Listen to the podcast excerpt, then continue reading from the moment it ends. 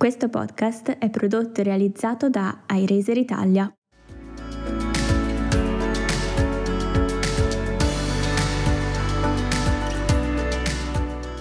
Bentornate e bentornati a una nuova puntata di Per carità, storie dell'Italia solidale il podcast che nasce per raccontare il terzo settore attraverso le storie delle organizzazioni che ogni giorno, grazie alla generosità di volontari e donatori, mettono in campo attività e progetti per migliorare il mondo.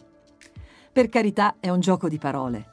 I problemi in questo mondo sono tanti e altrettante le organizzazioni che cercano di risolverli. E quando qualcuno ci chiede di sostenere un'altra causa, spesso la prima reazione che abbiamo tutti è per carità, un'altra. Ma quello che queste organizzazioni realizzano sono due concetti che stanno alla base di ogni società civile. La solidarietà e la filantropia. E sono tutte unite da un minimo comune denominatore. Per esistere hanno bisogno di tante persone che le condividano. Hanno bisogno di solidarietà e filantropia. Hanno bisogno di dono. In questo podcast, insomma, raccontiamo il bello del nostro paese.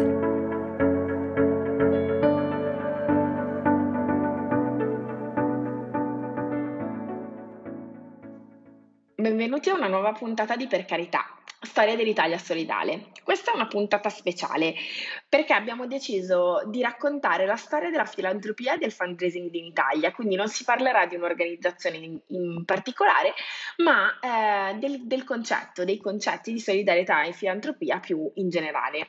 Per farlo io e Michele abbiamo deciso di invitare due fundraiser di grande esperienza, Massimo Coencagli, l'uomo che ha scritto il primo libro sul fundraising in Italia e che oggi è il direttore scientifico della scuola di fundraising di Roma, e Simona Bianco, una fundraiser di lunga data, fondatrice di Engaged In, attualmente vicepresidente di ASSIF, l'Associazione Italiana Fundraiser, e membro del board di EFA, l'Associazione Europea di Fundraising.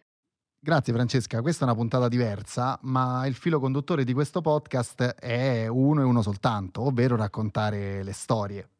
Oggi per questo vorremmo ripro- ripercorrere quella storia con Massimo e Simona e spesso questa storia eh, si intreccia con la religione. Infatti non è caso che il nostro podcast giochi appositamente su una parola che viene spesso utilizzata insieme a beneficenza per riferirsi ad organizzazioni non profit, ma ci arriviamo con, con un po' più di calma. Simona, comincio con te. Prima di tutto, cos'è la filantropia e da dove nasce? Allora, non, non, la prendo troppo alla lunga. Intanto direi proprio come definizione è, è proprio un orientamento che va verso l'uomo, quindi amore verso l'uomo. In realtà, mh, senza fare proprio la storia, partirei davvero dalla, da quelle che sono state le prime forme di eh, società basata sull'economia di mercato, quindi dalla figura del mecenate all'economia di mercato capitalistica, alla società industriale che ha visto poi l'emergere della figura del capitalista filantropo. Quindi storicamente l'associazione del termine filantropia a qualcuno con grandi patrimoni, con grandi ricchezze. Eh, in realtà mh, nel tempo, adesso faccio veramente un recap velo- super velocissimo, eh, questa transizione verso la società post-industriale, tutta la complessità insomma, del, nostro, del nostro tempo chiaramente ha un po' scombussolato il tutto, quindi ha reso abbastanza, um, come dire, all style le figure del mecenate piuttosto che del capitalista filantropo per una ridefinizione che tenga conto della complessità dei tempi e che è quella proprio dell'imprenditore sociale. Eh, noi in particolare eh, in Italia arriviamo da, da, da una cultura cattolica eh, quindi da uno spirito di servizio volontaristico, da una cultura storicamente patriarcale, da una definizione proprio sociale eh, in cui i compiti di cura e assistenza sono sempre stati storicamente destinati alle donne come parte del loro ruolo sociale, quindi a costo zero. Questo quindi ha definito una forma filantropica e dentro questo termine ci metto veramente tutto il non profit e i suoi strumenti, quindi filantropia veramente come termine ombrello, eh, una forma filantropica quindi dicevo peculiare che definisce ehm, ad esempio il tema della struttura dei costi della, della, filantropia, che è un tema molto attuale, quindi mi, mi sposto un po' dall'aspetto storico ad un aspetto più contingente, eh, i costi della filantropia in una maniera ehm, piuttosto netta, eh, nel senso dello spostamento del focus dalla cap- capacità della filantropia di pensare in grande, di avere obiettivi ambiziosi, alla necessità che i costi siano più bassi, bassi possibili e vadano solo ai progetti. Questa è la nostra forma culturale filantropica. Eh, in realtà ehm, davvero questo periodo, e ce lo insegna soprattutto il post-Covid, eh, è un periodo di grandi cambiamenti, di grandi rimescolamenti e quindi davvero credo che la questione eh, interessante e su cui sia davvero ehm, importante soffermarsi è quella della trasformazione sociale attraverso la filantropia, quindi da qualcosa che sta, era eh, appannaggio dei pochi con grandi ricchezze a qualcosa che invece è più movimento sociale.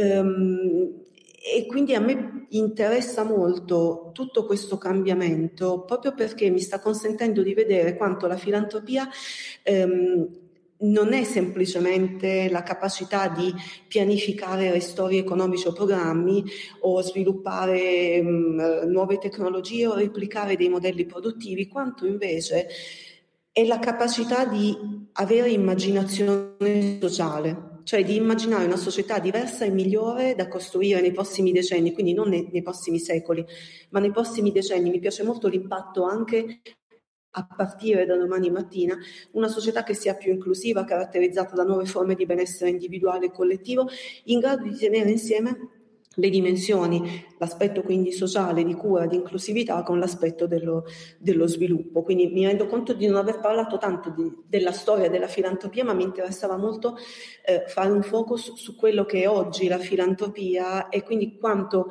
questo concetto in realtà faccia da collante per davvero l'immaginazione sociale, per l'immaginazione di forme differenti e migliori di, di comunità. Beh, Simona ha fatto un quadro dal quale emerge evidentemente come il concetto di filantropia sia poliedrico e abbia svariati sensi, quindi io non aggiungo altro alla definizione di filantropia. E fatto salvo ecco, far notare che la vera questione forse non è che cos'è la filantropia, ma qual è il senso della filantropia. Perché questo ci aiuta anche a eh, evitare alcuni equivoci di fondo eh, io faccio sempre notare che, posto che eh, appunto la filantropia ha molti sensi e significati diversi, se noi ci caliamo nell'ottica del quello che per noi è il potenziale donatore, ci dovremmo sempre domandare: ma che cos'è per il nostro interlocutore la filantropia?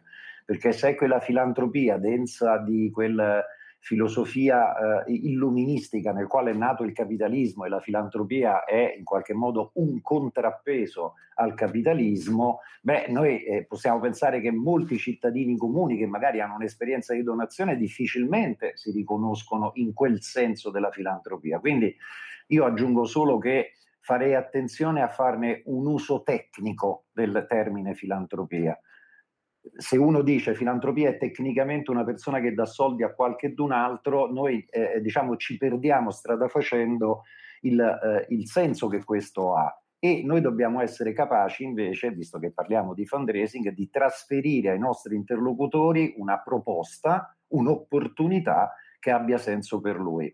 Eh, io faccio sempre notare, lo, lo, stesso discorso si potrebbe fare con la nozione di mecenatismo, ma quando ci rivolgiamo a un donatore, domandiamoci, il nostro donatore si identifica nell'ideal tipo del filantropo così com'è quel senso illuministico oppure no? Quindi ecco, questa è, è come dire un'avvertenza d'uso del concetto di filantropia. E, e la solidarietà invece, uh, Massimo, quando dove differisce dalla filantropia, se differisce?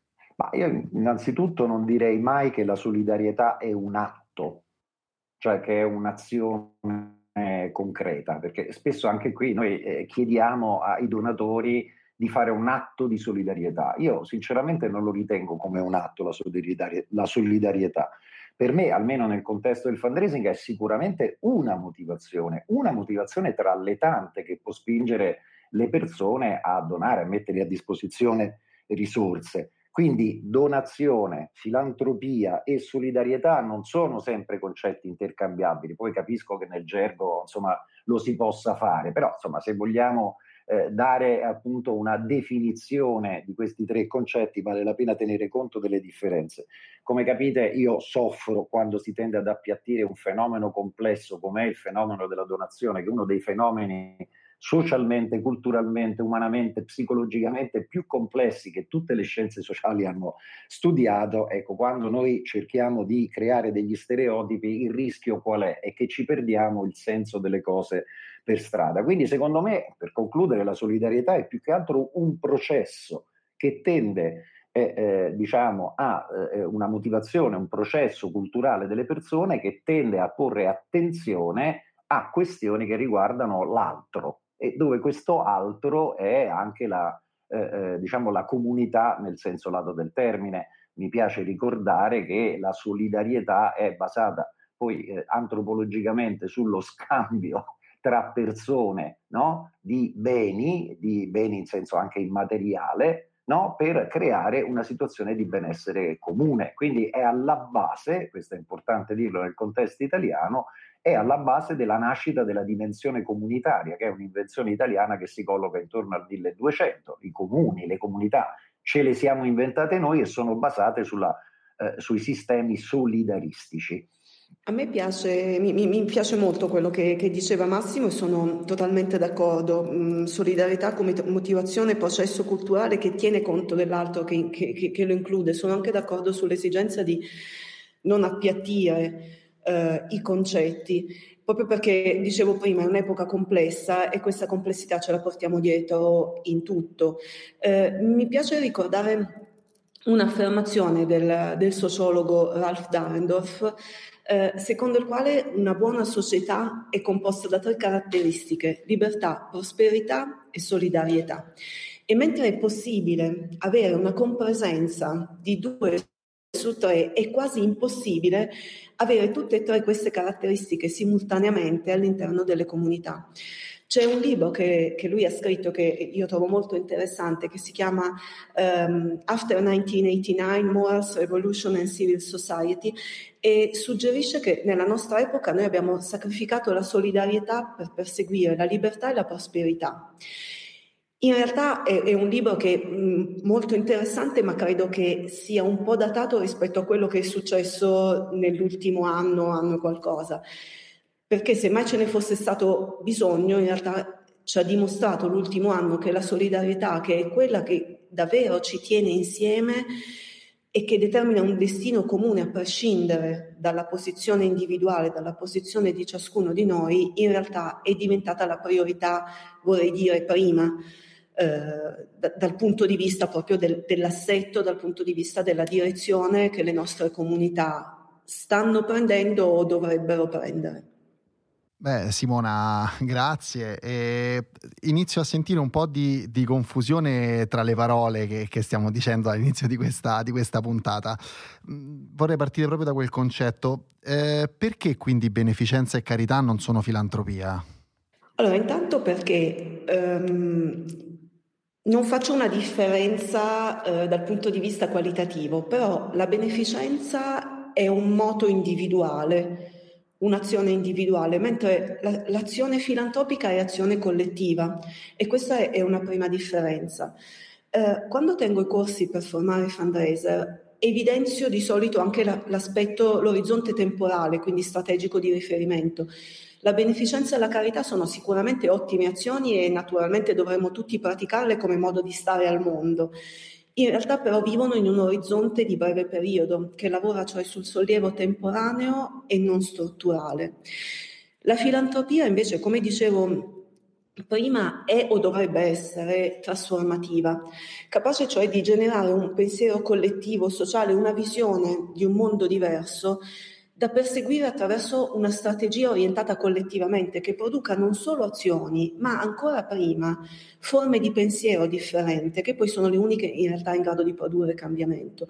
Quindi il valore della filantropia, a mio parere, e la sua anche identità distintiva nell'ambito del non profit, non sta tanto nelle sue dimensioni, quanto nel suo essere pensiero dietro le azioni, nel pensiero prima delle azioni, nella sua capacità proprio di integrare una visione strategica specifica con esperienze, saperi e competenze che vengono dallo stare nel mondo, da, dall'appartenenza dei filantropi in ruoli spesso tutt'altro che marginali al mondo della produzione, dell'economia, delle relazioni istituzionali, della politica e della cultura e che attraverso questo ruolo e un pensiero in grado di orientare il ruolo, in grado di orientare, mh, dicevo tempo fa in una sessione che ho tenuto, proprio lo stile di vita filantropico più che l'azione specifica, in grado di orientarle appunto nel senso di una trasformazione dal punto di vista sociale.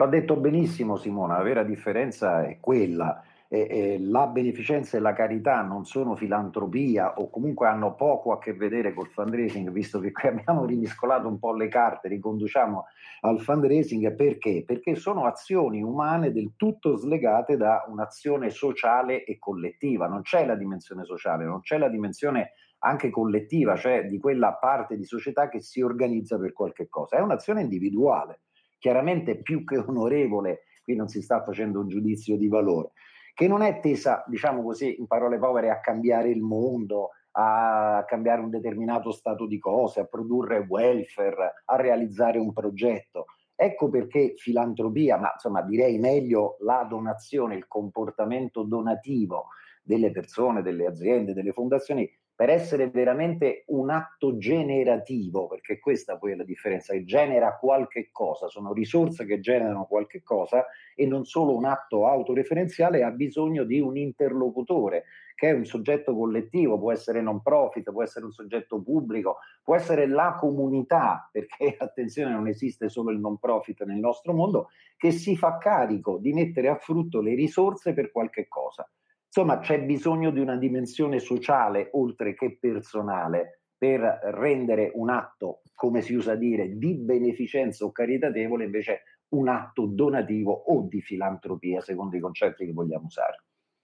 Grazie Massimo. Quindi fino adesso abbiamo parlato insomma, delle persone che, che, che donano, quindi della, della, filantropia e della solidarietà uh, dal lato delle, delle, delle, persone esterne che sostengono le organizzazioni.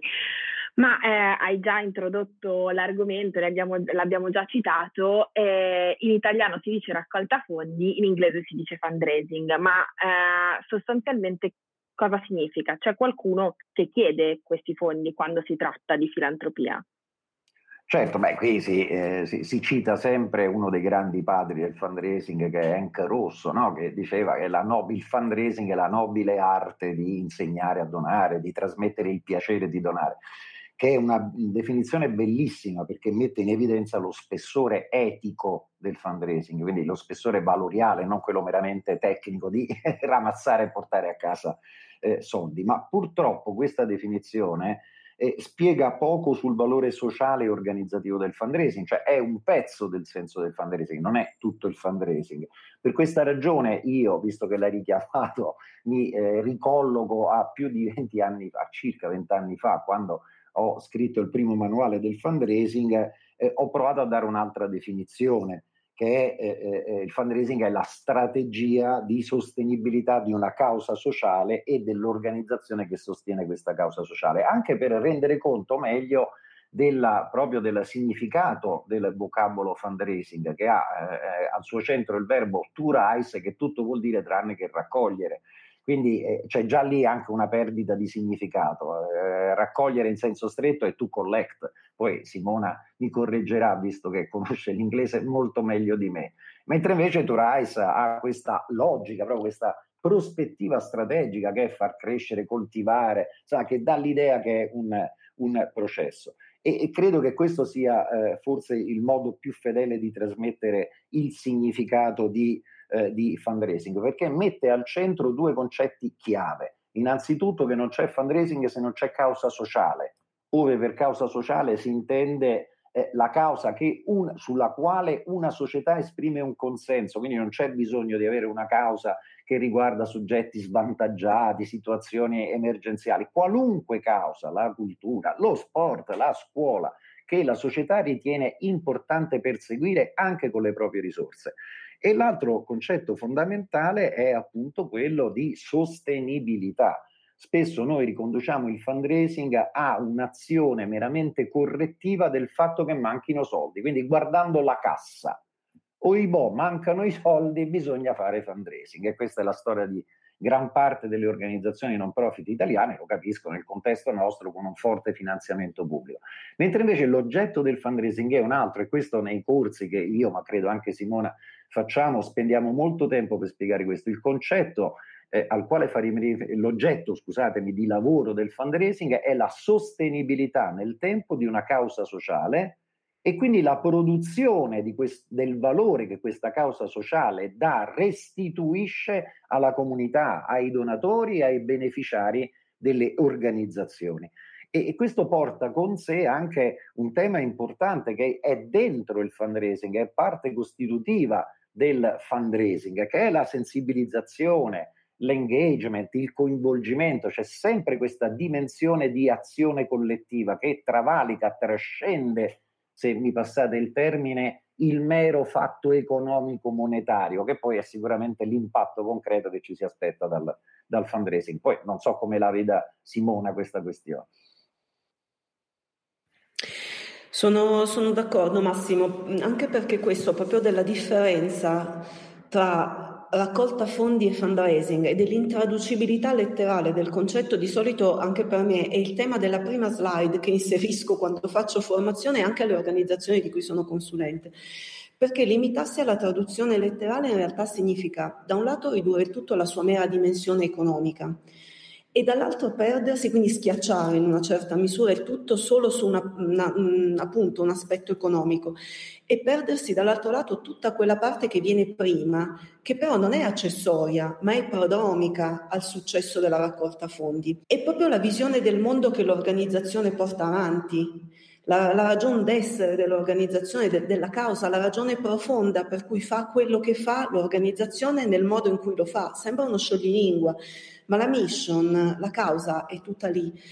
Il fundraising quindi è molto più complesso e se vogliamo che sia uno strumento autenticamente strategico, strategico nel senso di in grado di generare cambiamento, sviluppo eh, e identità eh, e mission e idea di futuro, quindi una visione de, di un mondo diverso e ricerca dei compagni di viaggio, quindi dei donatori che insieme a noi vogliono realizzare quel futuro, non perché noi siamo particolarmente belli e bravi, ma perché è la loro stessa idea di futuro e condivisione di valori e pratiche e concretezza nel rispondere ai bisogni. È uno strumento certamente, e questo non va dimenticato, non è il fine di un'organizzazione, è uno strumento finalizzato a, a, a, a diventare, far diventare l'organizzazione sostenibile, ma è uno strumento che è un insieme di pensiero e azione e che rende quindi concreta e possibile l'idea di futuro, la rende sostanzialmente realizzabile.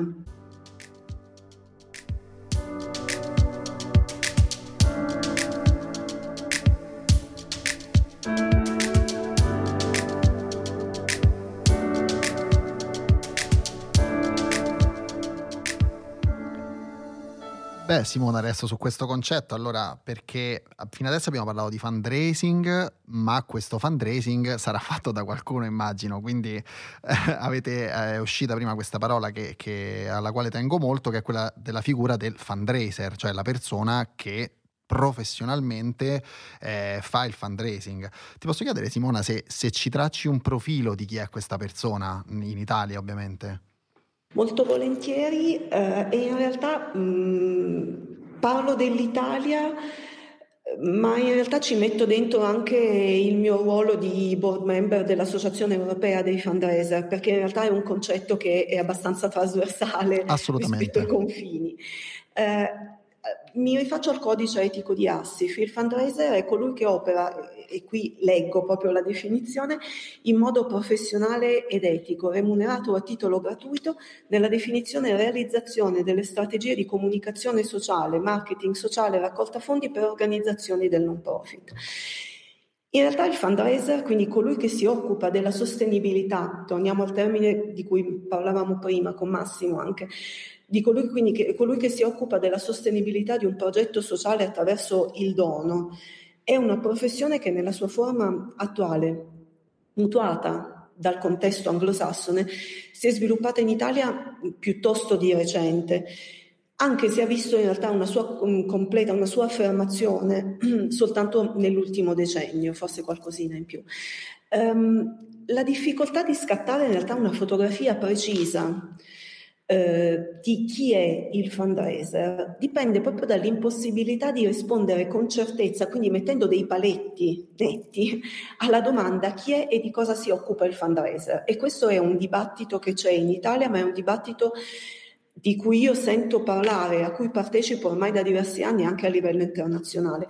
E questa difficoltà di definire con precisione la figura, a mio parere, dipende da una molteplicità di fattori connessi alla figura del fundraiser che la rendono in realtà una professione dai contorni mh, piuttosto sfumati, dai contorni, a me piace definirli mobili. Cioè di cosa si occupa il fundraiser? Eh, si occupa di database ed è un fundraiser anche chi si occupa solo ed esclusivamente di analisi dati, di analisi del database. Chi si occupa di, di corporate è un fundraiser, anche se lavora solo sulle sponsorship.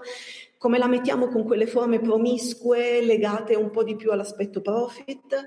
ehm, come la mettiamo con un mansionario che in realtà è molto sfaccettato, eh, come la mettiamo con i fundraiser volontari, quindi mh, soprattutto in quelle organizzazioni magari un po' più piccole, ma non solo. Eh, in cui il fundraising viene portato avanti in tutto o in parte da, da volontari. Um, anche il concetto che spesso passa ogni tanto, non spesso, ogni tanto passa tutti possiamo essere, tutti possono essere fundraiser. Mm, io su questo non sono tanto d'accordo. Cioè c'è una, un corpus di um, tecnica che secondo me è, è, assolutamente necessario. La promiscuità con altre attività professionali, ci sono cioè tutta una serie di caratteristiche che la rendono una figura estremamente sfaccettata e come associazione dei fundraiser, quindi come ASIF, siamo concretamente impegnati a sviluppare un'attività di approfondimento in tal senso, sul versante proprio di una, di, della ricerca valida, condotta e validata a livello accademico, che possa fotografare la situazione ad oggi, quindi chi sono oggi i fundraiser in Italia, e allo stesso tempo però identificare i tratti che compongono oggi questa figura professionale. Dal nostro punto di vista, e quindi in questo senso parlo proprio nel mio ruolo di vicepresidente ASTIF, questo è un aspetto fondamentale anche dal punto di vista dell'identificazione professionale, soprattutto per i più giovani, ma non solo in realtà. Eh, pensiamo che sia davvero importante sentire un senso di appartenenza ad una famiglia professionale riconosciuta, dai contorni flessibili, come dicevo prima, che però non vuol dire incerti o indefiniti, ma coerenti con quello che, per dirla insomma, con Bauman è, è il nostro tempo liquido. Aggiungo due cose, se posso permettermi, a quello che ha già detto Simona. Beh, eh, eh, la prima è questa qui, se il fundraising, abbiamo detto filantropia, eccetera, sono tutti concetti eh, polimorfi che hanno diversi diciamo, aspetti e significati, beh, dobbiamo pensare che anche la figura del fundraiser, il fundraiser, abbia diciamo, diverse sfaccettature. A tale proposito io consiglierei sempre di pensare che il fundraising è un'area professionale, non ha un'unica figura, come in tante professioni, all'interno del quale si muovono persone che per competenze, anche attitudini, specializzazioni tecniche possono svolgere diversi ruoli. Quindi io sarei per una come dire, accezione comprensiva diciamo, del, del fundraising come professione. Questo è importante. L'altro aspetto è, è, chiaro, come tutte le professioni, ha bisogno di una serie di regole, per quanto non credo che siamo nel contesto di eh, creare un ordine professionale, anzi per molti versi ce ne stiamo liberando degli ordini professionali.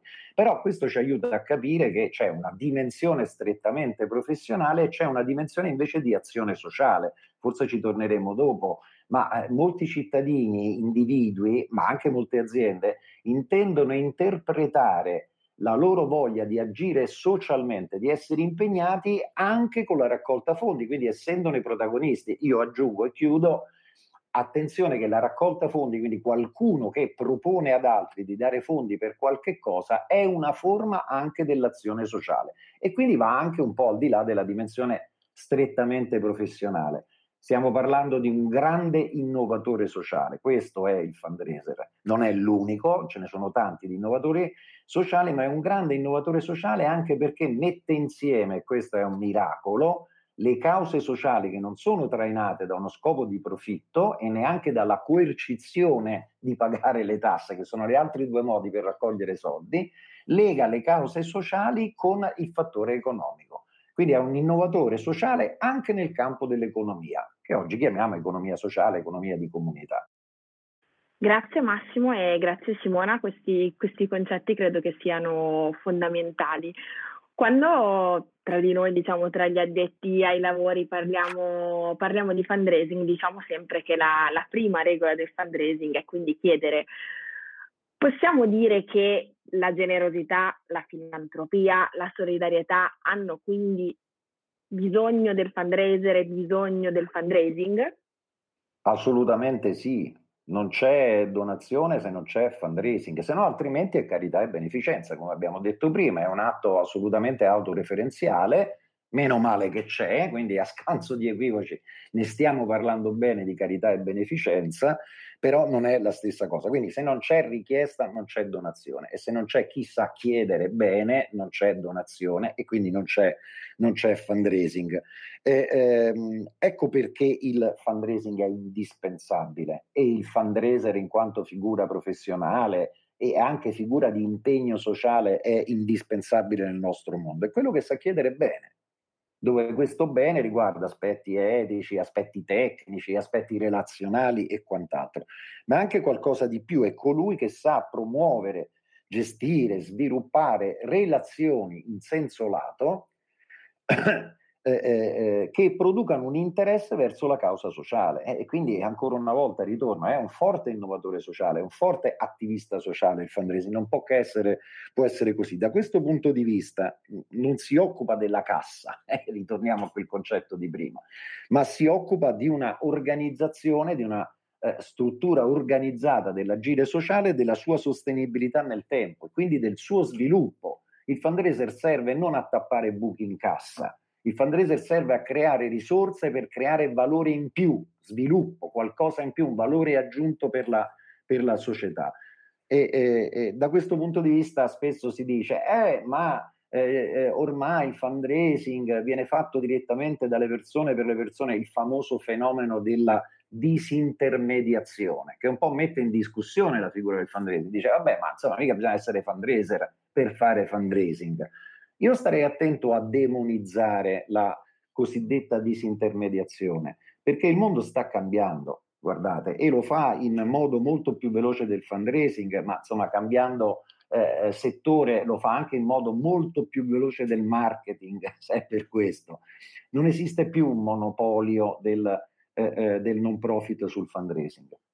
La società civile si organizza in forme nuove. Io sto lavorando, per esempio, a Napoli con delle, dei movimenti di comunità che si occupano di restituire alla fruizione pubblica i beni comuni e hanno scelto di non avere una forma organizzativa non profit, ma neanche di essere un'azienda, ma neanche di essere un ente pubblico. È il mondo che cambia, eppure lì ci sono cause sociali al centro e quindi c'è bisogno di risorse per le cause sociali. Sono nuove forme organizzative della società civile. Peraltro faccio notare che il crowdfunding ha tra le tante caratteristiche eh, proprio eh, eh, eh come altri strumenti digitali eh, eh, hanno aiutato a rendere il fundraising accessibile a tutti. Quindi ecco, dobbiamo stare attenti anche a questo aspetto. serve sempre un fundraiser, lo deve fare bene, però ecco, non è detto che sia solo quella figura eh, diciamo che noi vediamo all'interno di un'organizzazione non profit. Ormai pubblica amministrazione fa fundraising con tutti i pro e i contro, eccetera, per carità, ma socialmente è un fenomeno ineliminabile, è il mondo che cambia. Quindi eh, eh, a maggior ragione serve un fundraiser che lo sappia fare bene e che si sappia contestualizzare rapidamente in un mondo che cambia eh, eh con tratti eh, straordinari eh, eh, che è inattesi anche solo pochi anni fa. Questo non vuol dire che non ci debbano essere regole uguali per tutti, sia ben chiaro, sto facendo un discorso più sul valore eh, sociale oltre che professionale del fundraising, quindi le regole ci devono essere, bisogna attenersi a queste regole, ma questo soprattutto come tutela dei donatori, soprattutto a tutela dei donatori. Sono d'accordo, io credo che il fatto che il fundraiser sia davvero un innovatore sociale Eh, è un po' quello che dicevo prima, la rende una professione estremamente interessante in quanto eh, dai confini mobili, in quanto richiede, te- richiede la tecnica, ovviamente le competenze tecniche, ma richiede soprattutto dal mio punto di vista la capacità di leggere i contesti, di leggere il cambiamento, perché la tecnica non basta a fare questo tipo di mestiere, come dire. Rispetto al tema eh, filantropia e solidarietà hanno bisogno del fundraising? Sì, assolutamente sì. Eh, come dicevamo anche prima, il fundraising è uno strumento, quindi un veicolo strategico orientato allo sviluppo di una causa, di un'organizzazione, di una comunità. Il tema quindi è davvero considerarlo in questo modo per interpretarlo correttamente e la richiesta è una conseguenza di una visione comune, quindi di un terreno comune abitato da chi chiede e chi è disponibile a donare. Eh, nel mio muovermi sia in Italia che all'estero, per quanto insomma muovermi in quest'ultimo anno vada interpretato più nella sua accezione virtuale che non reale, un po' come tutti, eh, in realtà vedo che il desiderio di rendersi utili, di restituire, di contribuire, di collaborare fattivamente è più che mai vivo come se tutti effettivamente avvertissimo che questo è il momento di dare una sterzata, di produrre un cambiamento a livello complessivo. E lo vedo sia come movimento più generale nella mia attività di board member, sia di ASTIF che di EFA o di altre insomma, um, organizzazioni di, di tipo internazionale, ma anche nella mia quotidianità di consulente che quindi guarda la situazione specifica di ciascuna delle organizzazioni con cui collabora e per quelle organizzazioni deve individuare delle tendenze, delle soluzioni, degli strumenti per renderle sostenibili. Um, Personalmente, quando io ho iniziato a occuparmi di fundraising, lavoravo in un'università e pensavo che non sarei mai riuscita a chiedere. Invece ho scoperto che mi piace, anche perché questo lavoro secondo me lo puoi fare se hai una grande passione, e quindi credo che l'unico modo in realtà per farlo sia sicuramente e ovviamente lo guardo dal punto di vista del mio osservatorio professionale, quindi da consulente, sia certamente analizzare, pianificare, valutare, misurare, ma senza comunque perdersi il momento autentico della verifica di tutto ciò e uscire quindi dall'ufficio, incontrare i donatori, parlarci, chiedere, ascoltarli, a volte anche sfidarli. Ed è forse la cosa che a me piace, eh, no, no, no, non più di tutto, però occupa un grande spazio nella, nella, mia quotidianità e soprattutto mi dà un po' il senso di quello che faccio e oltretutto quella che a mio parere poi funziona. Sulla disintermediazione, mm, io sono, sono, totalmente d'accordo mm, con te Massimo, eh, vedo ovviamente quello che accade e devo essere sincera, personalmente mi ha letteralmente commosso la generosità che ho visto soprattutto durante, l'anno scorso durante il lockdown. Um, è stata una sorta di onda lunga che non so, non, non mi aspettavo, non con quel, davvero con quell'ardore e ovviamente mi ha fatto un enorme piacere. Certamente è anche vero che dal mio punto di osservazione sono consapevole che parliamo di cose differenti. Cioè, se intendiamo la filantropia come modo di stare al mondo, dobbiamo necessariamente considerarla un movimento collettivo e non una spinta individuale. Quindi quello che in realtà a me interessa molto, un po' come oggetto mh, anche di analisi, di approfondimento, di studio, ehm, è proprio questo aspetto qui. Eh, dell'etica della filantropia. Leggevo qualche giorno fa ehm, appunto, in realtà sono eh, notizie insomma, che da tempo girano, diciamo così, eh, tra gli addetti ai lavori, ad esempio i timori sul monopolio da parte dei grandi filantropi della filantropia a livello globale. Leggevo appunto sulla Gates Foundation, eh, ad esempio, i timori sul fatto che una fondazione privata di una, disponga di una quota così grande di potere e di influenza decidendo, eh, ci sono numerose pubblicazioni da questo punto di vista anche su riviste scientifiche, eh, in maniera, se vogliamo, arbitraria su quali malattie indirizzare i propri fondi senza spiegare come è stata presa una certa decisione su quali basi scientifiche. Um, il fatto, ad esempio, che non esistano contrappesi democratici per fondazioni, adesso ho citato um, Gates Foundation, ma non, non, soltanto loro, non esistono contrappesi democratici per fondazioni private così, um, così potenti. Eh, da dove arriva la possibilità di fare filantropia in questo modo mh, davvero su scala globale, eh, sempre citando l'esempio della Gates Foundation, il monopolio esercitato da Microsoft in vari settori eh, tecnologici, i regimi fiscali ultra favorevoli di cui godono le multinazionali della tecnologia. Non so, io credo che ehm, proprio appunto come mh, diceva anche prima Massimo, è, è un tempo eh, complesso, un tempo in cui le cose cambiano e cambiano velocemente. Io credo che sia importante interrogarsi sul modo in cui questo cambiamento avviene e sulla direzione che vogliamo dare a questo cambiamento. E questa è una responsabilità che abbiamo tutti, eh, da, proprio dal punto di vista individuale, oltre che collettivo.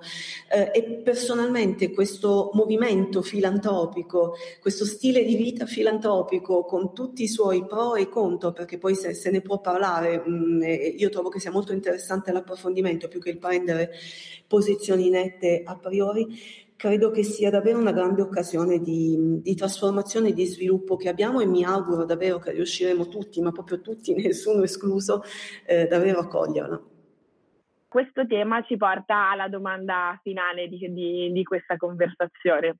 Per le persone che, che ci ascoltano, magari sentono parlare di terzo settore, di no profit, c'è una differenza? Esiste? E appunto parlando di disintermediazione, come, come entrano eh, queste nuove forme di, di, raccolta fondi o comunque di, eh, di, supporto a cause sociali? Guarda, secondo me eh, tra terzo settore e non profit non c'è alcuna differenza. Peraltro faccio notare che sono tutte e due diciamo, definizioni che sottraggono qualche cosa. Terzo settore dice che non sei il primo e non sei il secondo, dai, è evidente. Tant'è vero che durante il periodo della riforma retoricamente si diceva ma che terzo settore è il primo, poi alla fine la riforma è del terzo settore. Non profit è una diminuzione, eh, cioè sei qualcosa che è diverso dal profit. Quindi diciamo sono definizioni che vengono usate solo nel contesto giuridico e a tutto quello che ne consegue dal profilo burocratico, contributivo, fiscale, lasciamolo a quel mondo là. E, e peraltro, come abbiamo detto prima, il mondo sta cambiando, quindi anche il modo della società di organizzarsi non è più eh, legata a, a figure, eh, diciamo così, rigide come l'associazione, la cooperativa. E ormai, guardate, in tutto il mondo sono attive comunità con forme anche giuridiche e istituzionali completamente diverse. Quindi, secondo me, non apporta un, un grande, eh, eh diciamo, significato in più, eh, diciamo, restringere i soggetti che possono fare fundraising all'interno di determinate categorie. E aggiungo solo una cosa, questa è una cosa bella del fundraising. Il fundraising sta diventando a tutti gli effetti, eh, visto che tu hai richiamato appunto forme come il peer-to-peer, personal fundraising, eccetera, eccetera, sostenute soprattutto dallo sviluppo di tutte le modalità digitali. E qual è la cosa bella che dicevo prima? È che il fundraising sta diventando a tutti gli effetti una tecnologia sociale utilizzabile da chiunque. E guardate che questo è un passaggio importante, una tecnologia sociale che serve a raggiungere delle cause sociali anche, la dico brutalmente, anche quando lo Stato e il mercato non vogliono o non hanno risorse per farlo. Guardate che è uno strumento di un potere enorme rispetto ai cambiamenti sociali. Quindi io parlerei tutto sommato di una cosa che si applica a forme organizzate della comunità, spesso ormai partnership, che è diventato un termine importante nella misura in cui molte cause sociali non possono che essere perseguite tra soggetti cosiddetti non profit, il coinvolgimento della comunità, istituzioni, aziende, ancora una volta il mondo corre più veloce delle forme giuridiche istituzionali che noi riusciamo a crearli. A volte creandole in ritardo, che succede? Che noi questi fenomeni invece di liberarli li imbrigliamo. Poi dal punto di vista del donatore, detto sinceramente che tu sei una non profit o un terzo settore, io credo che questo interessi molto, ma molto relativamente. Sì, sono assolutamente d'accordo, nel senso che eh, al di là delle definizioni di legge non esiste una differenza sostanziale, perlomeno dal punto di vista della percezione. Eh, recentemente, in realtà, durante una, un incontro, eh, mi è stato fatto notare che bisognerebbe utilizzare i termini nella maniera appunto di cui alla legge, bla bla bla. In realtà, però, era un, un collega e quindi era un dibattito tecnico dal punto di vista dei donatori personalmente a me sembra proprio che il tema minimamente si, si ponga. Eh, in realtà sono assolutamente d'accordo e mi piace molto, l'ho anche appuntata questa definizione che dava Massimo, cioè tecnologia sociale utilizzabile da chiunque, sono assolutamente d'accordo. Um, la grande occasione che noi abbiamo oggi in questo mondo interconnesso, iperconnesso, globalizzato, in cui è, è stato evidentissimo ancora di più nell'ultimo anno, in quanto, quanto siamo tutti legati gli uni agli altri e che ciascuno di noi può essere portatore sano di cambiamento. Eh, questo tema delle connessioni, a mio parere, è, è, fondamentale delle connessioni, dei confini mobili, della possibilità di rigiocarsela e di ridefinire eh, i contesti, di ridefinire le modalità di volta in volta. Credo che sia davvero la grande occasione che abbiamo, prendendo il buono di un periodo così complesso. E sono anche convinta che la filantropia quindi anche il fundraising stia uscendo ed è una tendenza degli ultimi anni, ma a mio parere molto evidente, stia uscendo da un concetto elitario per diventare, come dicevo prima, realmente un'attitudine, un modo proprio di, di stare al mondo. È possibile farlo, far sì che diventi uno stile di vita, un modo di essere, è un po' come quando si dice che il termine corretto è essere un fundraiser, non fare il fundraiser. Io sono assolutamente d'accordo e credo che questa possibilità davvero di portare fuori, di rendere realmente ibride queste connessioni sia eh, un'opportunità che abbiamo, un'occasione ed è soprattutto un grande potere che abbiamo tutti, ancora una volta, come dicevo prima, nessuno escluso.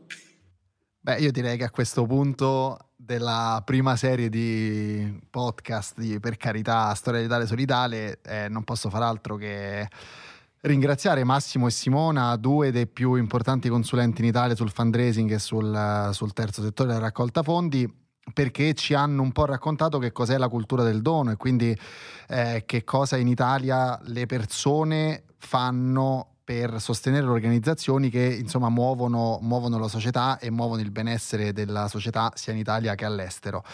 Devo dire una, una puntata molto densa, molto interessante, ma che sicuramente chiarifica e chiarificherà a me come eh, a tutte le persone che stanno ascoltando questa serie eh, un po' eh, il perché queste organizzazioni si muovono in questo modo e soprattutto chi c'è dietro, diciamo che muove i fili e muove le macchine eh, per garantirgli sostenibilità e quindi permettere a tutte queste organizzazioni di fare il bene che fanno e di mettere in piedi tutti i progetti che riescono a realizzare.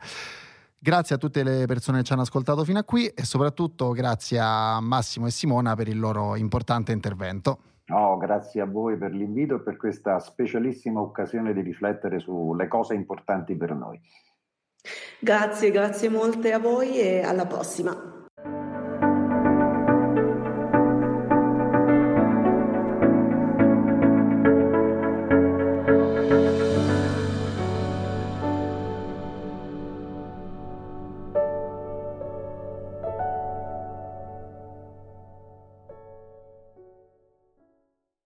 Questo era Per carità, storie dell'Italia solidale.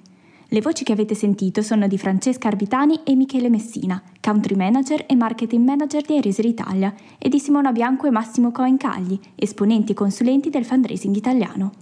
Vi aspettiamo la prossima settimana con la storia di SOS Villaggi dei Bambini, podcast registrato e missato presso lo studio Lost Generation di Roma, e si ringrazia Franca D'Amato per l'amichevole partecipazione.